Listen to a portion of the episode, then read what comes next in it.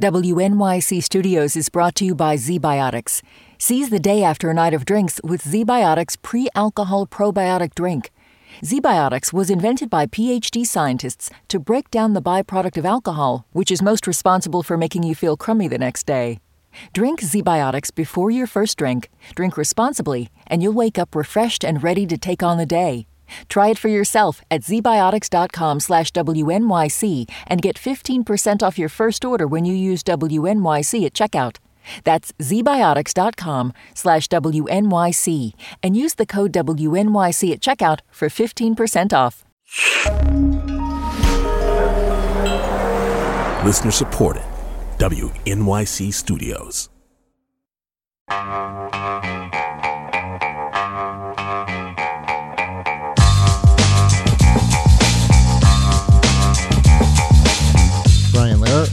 WNYC. Now we turn to New Jersey with our Nancy Solomon, who hosted last night's monthly edition of Ask Governor Murphy, the call in show that airs once a month here on WNYC and public radio stations in Philadelphia and elsewhere in Jersey. Nancy joins us the next morning each month, typically for excerpts and analysis and your calls.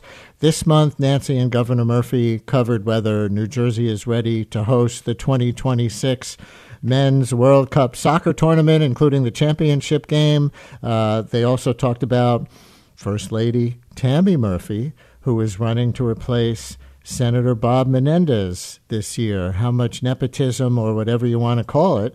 So we're going to play some excerpts. We'll take your calls. We'll talk to Nancy.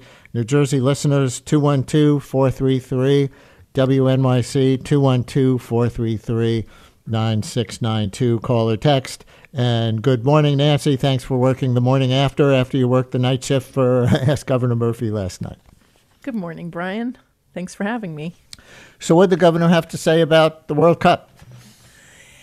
Uh, well, you know, he's thrilled, as you would expect, because not only is this, um, he sees this as, of course, a big economic boom for New Jersey, uh, but he also happens to be a very big soccer fan oh. and a very big World Cup fan. So uh, this was particularly exciting for him. And, um, you know, I think it's, and of course it raises lots of issues, but uh, yeah, he's all in. And so, one big issue, as our transportation reporter, Stephen Nessen, has written and talked about, is whether NJ Transit is going to be able to handle all these spectators. So, here's about a minute from last night's Ask Governor Murphy, where the governor explained some of the challenges as he sees them.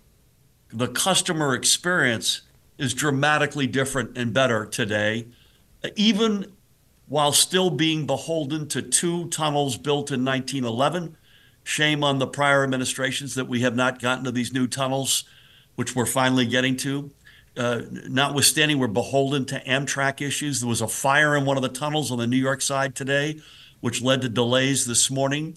So within the context of the, in the context of the fact that we are beholden to a lot of exogenous stuff, the progress they've been they've made is remarkable, and you see it in the customer satisfaction. It's never been higher than it is now, um, but it's not perfect. Understood.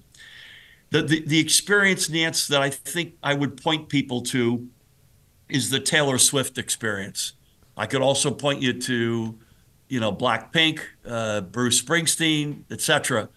But the, the, the almost flawless execution of by NJ Transit around those three about 72,000 person a night concerts. The World Cup, by the way, will be about 80,000 a night. So that's relatively a lot of words, Nancy, from the governor on NJ Transit handling the crowds. And I don't know, was the takeaway there? Yeah, there might be problems, but it's not my fault. yeah, I think so.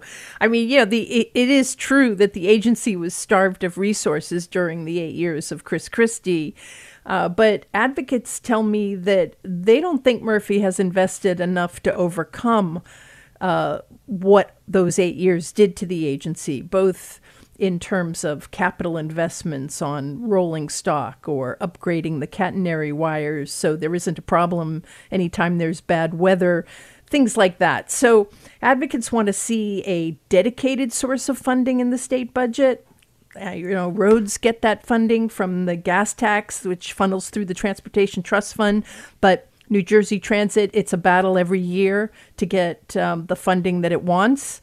And this year, there's a big deficit that they're dealing with. So, um, you know, I think there are uh, he how long how many years brian can the governor say well it was chris christie i mean yeah. we're in we're into the sixth year of his term and um, i think at this point he he owns nj transit by the way were you surprised to hear the governor name check blackpink there um. he, he's he is a big music fan. Uh, not just is he a major sports guy, uh, but he is also um, very avid music listener, goes to lots of concerts. You know, the governor has a box at the uh, MetLife Stadium, so um, he he and I've I've seen him. You know, when we do the show, he often is like blasting music and playing huh. pool with his sons after the show. So uh, he's a real music guy. That's hilarious. Uh, yeah, but Blackpink, who thought he would know a big K-pop band? And for those listeners who don't know, no, that's not Black Sabbath. It's not Pink Floyd. It's Blackpink, uh, a K- K-pop band that I guess also sold out MetLife Stadium, and that that difference, I don't know if it's such a big difference. You tell me. As the governor said, 72,000 was capacity for that concert, and Taylor Swift and Bruce Springsteen. The World Cup would be about 80,000 a night. I mean, if they handled 72,000, can't they handle 80,000? Yeah, I mean, I think that's his point is that a sold out stadium is a sold out stadium. And yes, everybody points to the Super Bowl meltdown, but, it, you know, there have been many, many sold out stadiums since then that have uh, gotten people in and out without too much of a disaster. Um, you know, I think this is a little different in the sense that it has, there are so many games that get played over the course of the summer.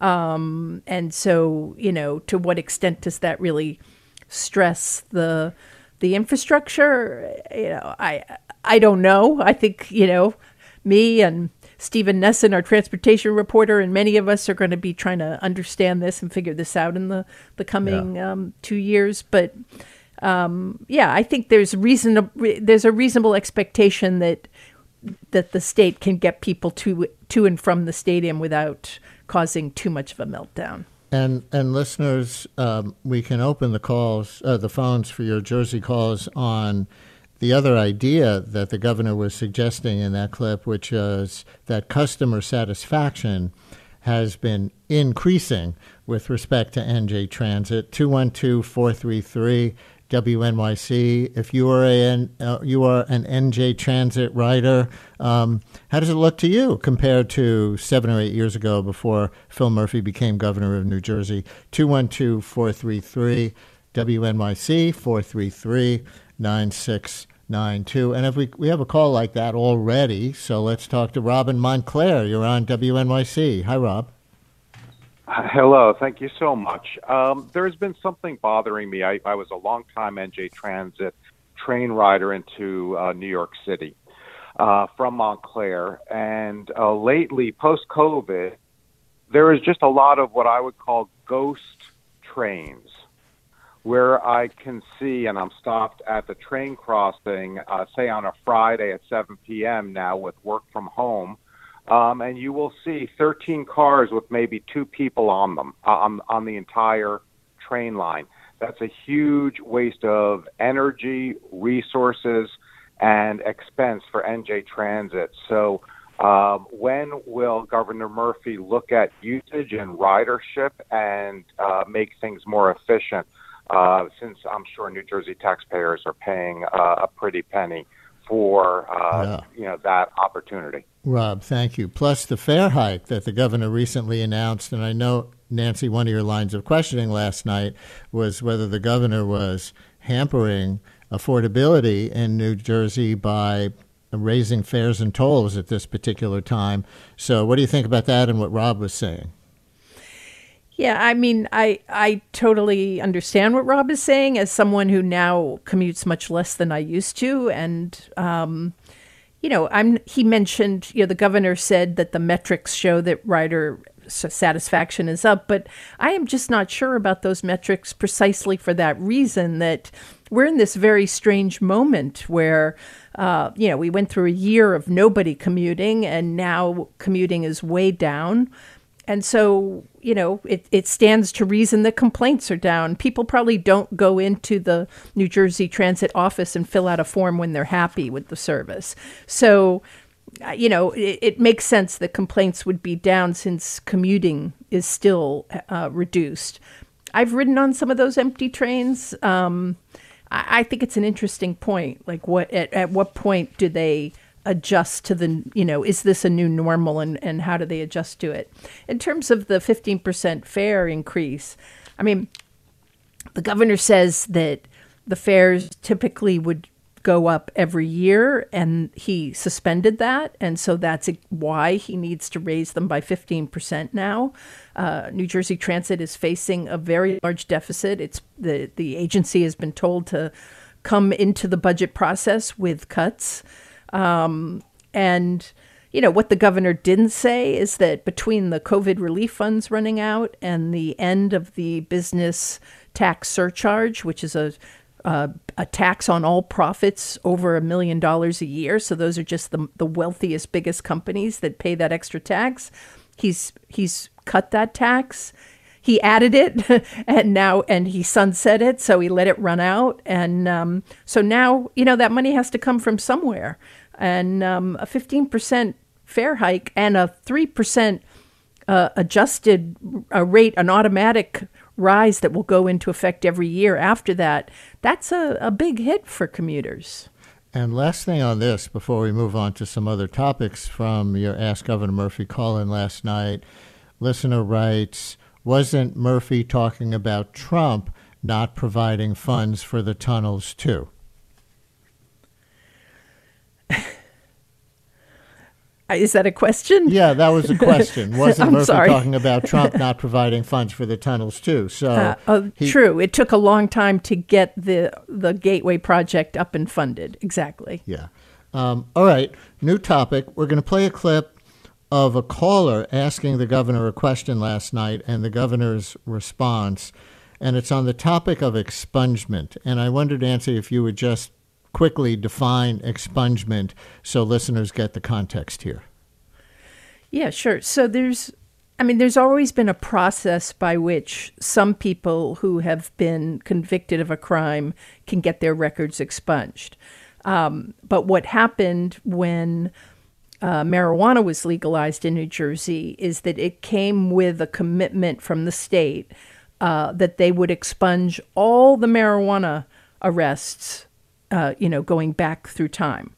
And so what happened is is that that created a backlog. I mean, there were a ton of them, um, and you know, I wasn't quite. We got a call and uh, from someone who said he's been waiting two years to get his record expunged, and that he can't get a job, and he's nearly yeah. homeless and, uh, and because of that. And that's what we have. So let's hear. Oh, go, yeah. Gene from Passaic calling Governor Murphy last night what is being done to help the 50,000 New Jerseyans who's being whose life has stopped waiting for expungement to process.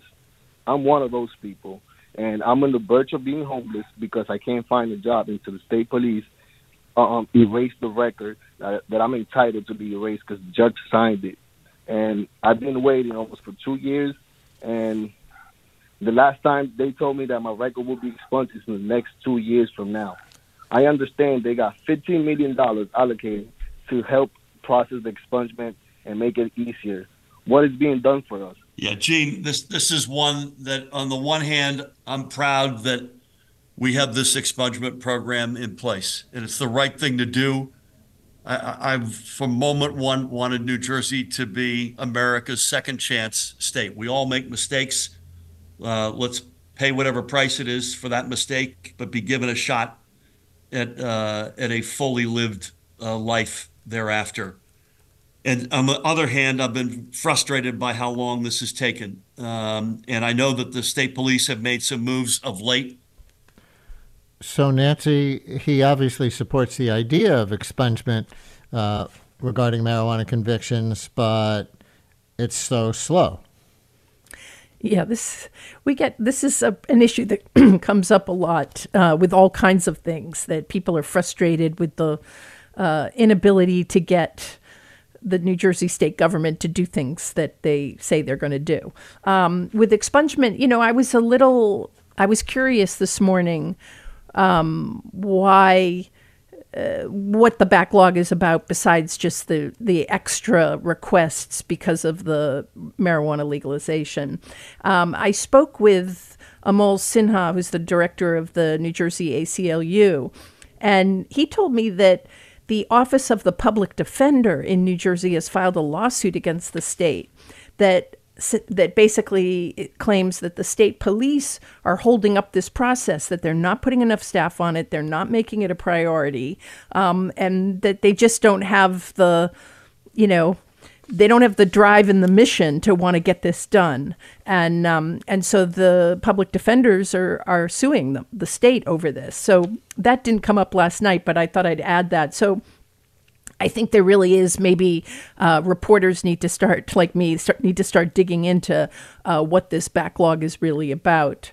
Um, and you know, it was a it was a great call from Gene, and I I think, you know, the governor didn't quite, you know, he expressed his frustration, but he didn't really say what the delay was about. And somewhat related to the topic of expungement is the topic of clemency. And you noted last night that the governor has not granted clemency to anyone during his tenure, and his response was a little confusing. And I see you followed up with some reporting with the ACLU um, who I heard him cite as working with him on clemency. So, so what is clemency at the state level, and uh, why hasn't Governor Murphy given it to anybody? Right. So the governor has uh, constitutional authority to release anyone from prison to declare that they're um, they've served their time uh, for any reason. Could be health. Uh, could be the length of the time the person served uh, could you know there's of course there's a whole unit looking at exonerations that has also been also been a little bit slow in getting those out the door. Um, but uh, right i spoke with amol sinha again at the aclu about this this morning as well because i was really kind of mystified by the governor's response. It, i just didn't quite understand. He said he was looking at um, taking a categorical approach, and I didn't quite understand what that means. Um, so, what Sinha told me is that they're looking at categories such as age, health, uh, overly long sentences that are disproportionate to the crime, um, and that this is totally within the governor's constitutional power. No legislation is required. Um, President Obama did a little bit of this at the end of his presidency by the category of low level drug offenses and um, granted clemency to many of those. Uh, but the ACLU doesn't think that that would make enough of a dent in the prison population in New Jersey, and that they're very excited about the fact that the governor is talking about doing something much, much bigger. Um, uh, so this could be, you know, Murphy uh, there have been many times where Murphy has kind of really shown some of his progressive bona fides. And I think this is one where I think he really seems to like the idea.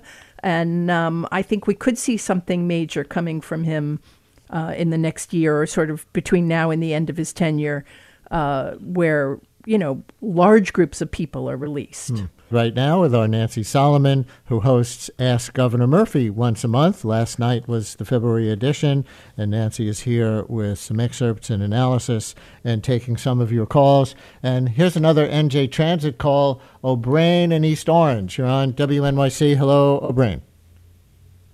Uh, hello. Uh, so uh, recently I, I traveled to Japan, and the transit system there is night and day compared to New Jersey. And one of the things with New Jersey is the level of or lack of cleanliness. Um, most of the times you're on the train, you can't even see out the window. And like, you know, why wouldn't they just do regular maintenance of cleaning the cars.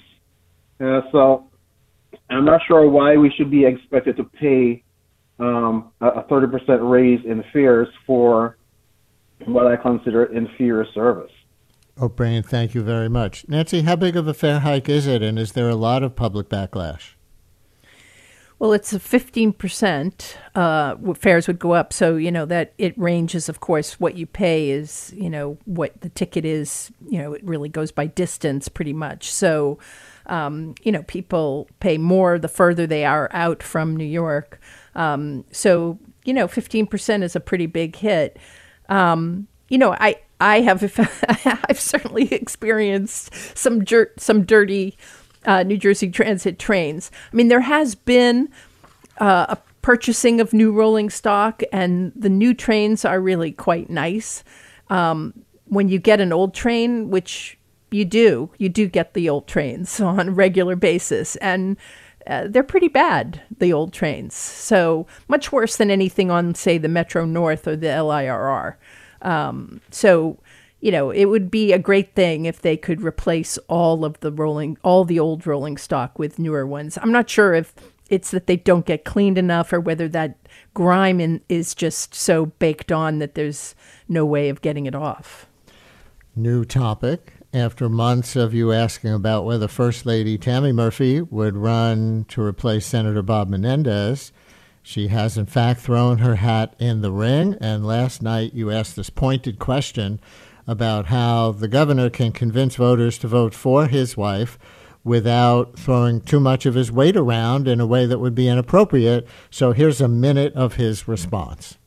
Judge her on her own two feet. Would this woman make, by the way, the first woman it would be in our state's history, would she make an outstanding United States senator? That to me is the litmus test, and there's no other relevant litmus test.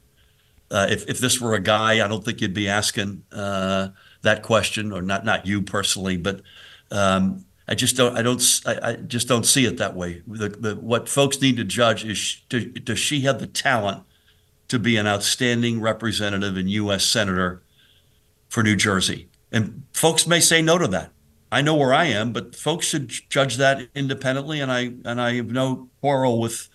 Uh, we we live with the results, good, bad, or otherwise. But that to me is the only basis upon which this uh, uh, upon which pardon me she should be assessed.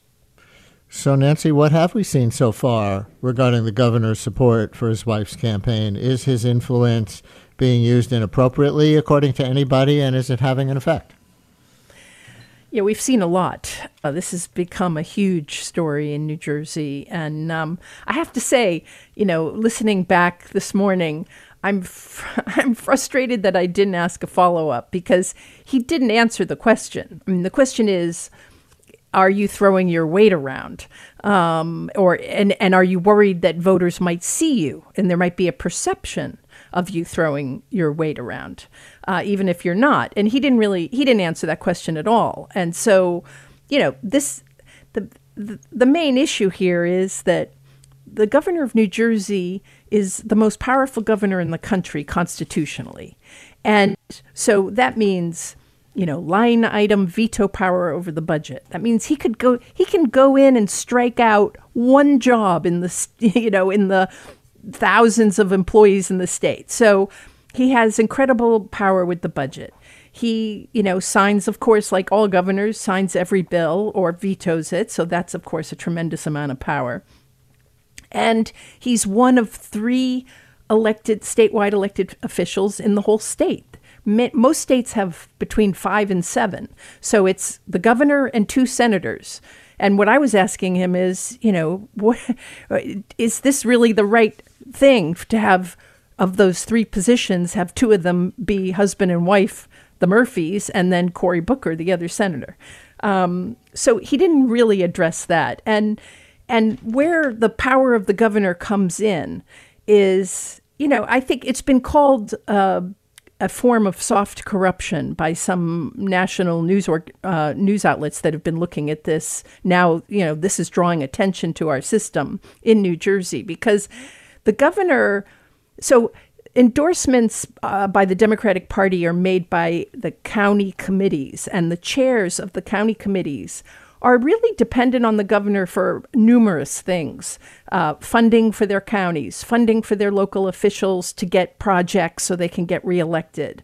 Uh, many of the county chairs are lobbyists who are able to market their influence with the governor. So you have these county chairs, sometimes I call them the party bosses, making endorsements that will give Tammy a leg up. It's not just that they're saying, oh, we like Tammy Murphy, vote for her. They're putting her in an advantageous position on the ballot. And this has been shown by research to give a huge leg up to candidates who have that endorsement. So you have the money, you have the power, uh, and you have this broken ballot and broken county endorsement system that, of course, is related to the money and the power. And um, I, you know, personally, I this is not a Republican Democratic thing. It's a it's a problem with democracy, small Yeah. d. Yeah, it's a good government. Both thing. parties can do it, and um, and so for the for the first time in since I've been covering New Jersey, there there is a lot of attention now being paid to this. Um, and you know, But I did the- not hold the governor to the fire there. Is isn't the big race? I mean, the big news in the race, the fact that the Monmouth County Democratic Party over the weekend did not endorse Tammy Murphy. Murphy. They endorsed Congressman Andy Kim. Yes, that has been the big news, and I was there. Uh, most of the top political reporters in the state were there, and Monmouth County. For Democrats, is a pretty small state. I'm sorry, county. It's not one of the big, uh, you know, Camden, Essex, Hudson, Middlesex are where uh, Bergen are where all the Democratic votes are really concentrated. So here you have Monmouth County, but it's the home turf of the Murphys. Although Murphy did point, uh, the governor did point out last night that Andy Kim has one little corner of the county as part of his district. But so Andy Kim clobbered her. But what was interesting and why there were so many reporters there and why it's such a big story is because it was actually a secret ballot vote and the rank and file these are huge committees with 500 to 1000 people monmouth you know more in the 500 range and the rank and file actually got to take a secret vote and so there was no pressure to put to Ah, bear wow, on them That's so interesting. Yeah, Monmouth County, for those of you who don't know, kind of the northernmost part of the Jersey Shore, and Yes. a little bit inland from there. All right, we have one minute left. Last topic. The governor was asked about bike signs. Set this up real quick.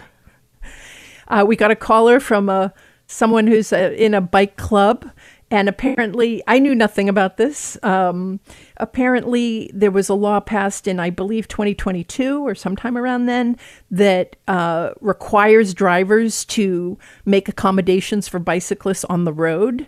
You know, New Jersey is not a n- enormously bike friendly state. I will say that, um, and so this law changed, but nothing has been done to support the law. So th- this fellow said he bikes into Pennsylvania, um, and as soon as you cross the bridge over the Delaware River, you start to see signs give bicyclists this much room and be, you know, that kind of thing. So he was saying this is an orphan law. It gets no support. P- drivers don't understand, and he asked the governor to um, to do something about it, to put you know, to invest in sign signage. And the governor said this in eight seconds. It's hard to say no to that, man. Um, and again, I want to be leading the nation and stuff, and I'm happy to say we do in a lot of stuff. It sounds like we're not leading on this one. I guess not. Well, I enjoyed biking last summer down in the Lambertville area on the Jersey side, and it was very nice. But that's where they have the big off-road uh, path. So know, along the canal there, right? Yeah, that's right. Here, here, here to uh, good bicycle signage. And we leave it there for today with our Nancy Solomon, who hosts Ask Governor Murphy once a month on the station and comes on with us usually the next morning, like today, with clips and analysis. Nancy, thanks as always. Thanks, Brian.